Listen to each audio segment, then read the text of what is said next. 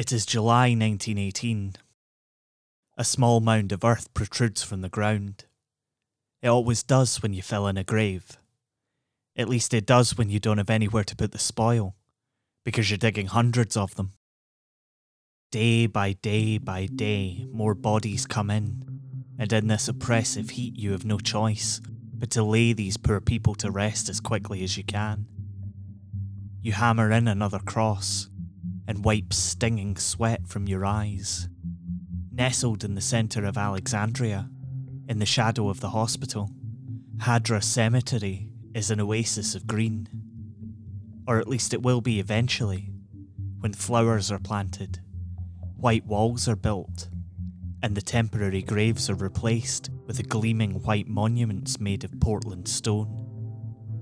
Hadra Cemetery will be a little slice of paradise for Commonwealth soldiers cut down in their prime. But not now. You check your notes and attach a name and identifier to the cross. Row A, Grave 231, Lance Corporal Andrew Fairley, 2nd Battalion, Black Watch Royal Highlanders. This is Scotland, a podcast about history and where we made it. I'm Michael Park. Andrew Fairley was my great great uncle. He died on 13th of July 1918 in hospital at Alexandria, just four months before the end of the First World War. He was 20 years old. He almost made it home. Records of his demise are sketchy at best, since two thirds of First World War records were destroyed by a Luftwaffe bomb in 1940. Makes it kinda hard to know what killed him. There weren't many major engagements in the summer of 1918, but the toll of the war was telling on the forces stationed across the Middle East and North Africa, many of which would take their rest and recuperation, or be returned wounded to Alexandria. For party could have been wounded in the action at Arsuf on June 8, 1918, and died in hospital. Andrew's battalion was part of the 21st Brigade, tasked with capturing the Two Sisters, two hills a mile from the Mediterranean, which were being used as an observation point by Turkish forces. They were subjected to two counterattacks, but pushed the Ottoman 7th Division back. The Turkish forces lost 127 men. 62 men from the 21st Brigade were killed. 110 were wounded. The action was mentioned in army dispatches, and if he was injured, then he would likely have been taken out by troopship to the hospital at Alexandria. But there's another, more mundane explanation the idea that it wasn't a bullet that ended Andrew's life and the lives of many of his comrades. There's every chance it was just dysentery or some other disease, maybe even an early strain of the Spanish flu. Disease swept constantly through the beleaguered troops on every front. It was one of the realities of war. One of the realities that nobody wrote home about. His mother, who would have received a form letter from the War Office, was probably never told exactly what happened to her son. His name is listed on Ayr's cenotaph in Wellington Square, along with another of my uncles, Dominic Gunning, and hundreds of other young people who left home, unknowingly going to face the closest thing to hell on earth that anyone would ever see. Their memorials are scant consolation for lives unlived. The repatriation of those killed in action was banned in 1915, and the ban remained in place until long after the war was over, despite uproar among bereaved families, meaning that Andrew lies forever in Row A, Plot 231, of one of Alexandria's war cemeteries. The bereaved were able to choose the inscription on the graves, provided they were less than 66 characters. His mother requested, He giveth his beloved sleep. This either comes from Psalm 127 2. It is vain for you to rise up early, to sit up late, to eat the bread of sorrows for so he giveth his beloved sleep. Either that or an 1844 poem by Elizabeth Barrett Browning called The Sleep, which references the psalm and includes this prescient verse. What do we give to our beloved? A little faith all undisproved, a little dust to overweep, and bitter memories to make, the whole earth blasted for our sake. He giveth his beloved sleep.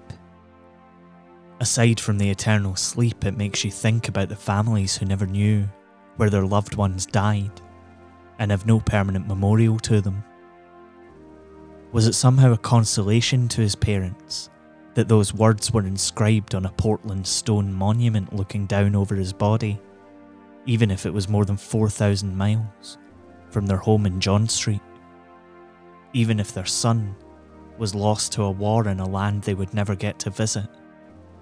Even if they would never get to say goodbye? Remembrance, at least to me, is about more than just making nodding reference to these sacrifices made in the name of king and country and showing some appropriate amount of respect with some token gesture. As though millions of deaths on all sides in all wars are only worthy as part of some macabre celebration of mass slaughter. These things designed to strengthen populist politicians and sell newspapers to those among us, those sick people who think that we just don't kill each other enough anymore. Every one of the estimated 17 million people, many military personnel, many civilians who died during the First World War had their own lives, their own hopes, dreams, ambitions. Some they'd realised some, like Andrew, would never get to realise theirs. Some who came back came back home, and some who came back came back completely shattered by the things that they had seen. Every single one of them was a human being, and they all deserve their lives to mean more than being just another tally mark on the count of the dead. They deserve more than being someone's excuse to moan about people not wearing poppies on social media or on morning news shows. They deserve more than being used as a touchstone every time some trigger happy politician wants to rush to war. There's no such thing as the glorious dead. There are only families torn apart, children left without their parents, friends left with an empty chair in the pub, towns and cities bereft of their populations. These people meant everything to those they left behind, and if those who bang the drum for military intervention every time they have the chance get their way, it could one day be your loved ones that leave you behind. Because it surely won't be theirs. That those who do not learn from history are destined to repeat it might be a tired old adage. That doesn't make it any less true sleep, and my song shall build about your bed a paradise of dimness. You shall feel the folding of tired wings, and peace will dwell throned in your silence, and one hour shall hold summer, and midnight, an immensity lulled to forgetfulness. For where you dream, the stately gloom of foliage shall embower your slumbering thought with tapestries of blue, and there shall be no memory of the sky, nor sunlight with its cruelty of swords but to your soul that sinks from deep to deep, through drowned and glimmering colour, time shall be only slow, rhythmic swaying, and your breath, and roses in the darkness, and my love. Slumber Song, Siegfried Sassoon.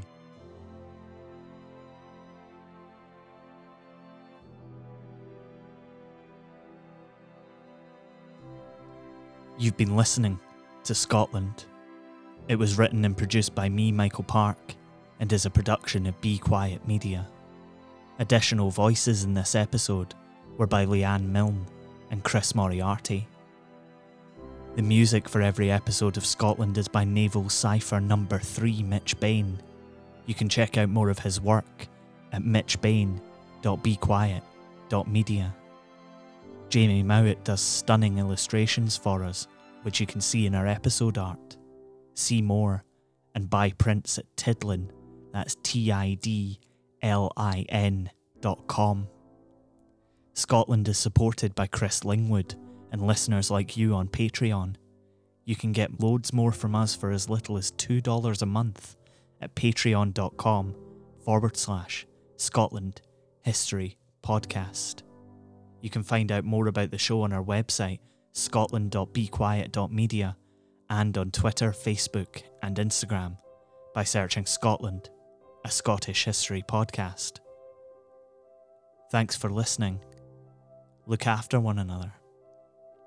Wear a mask. We'll see you next time.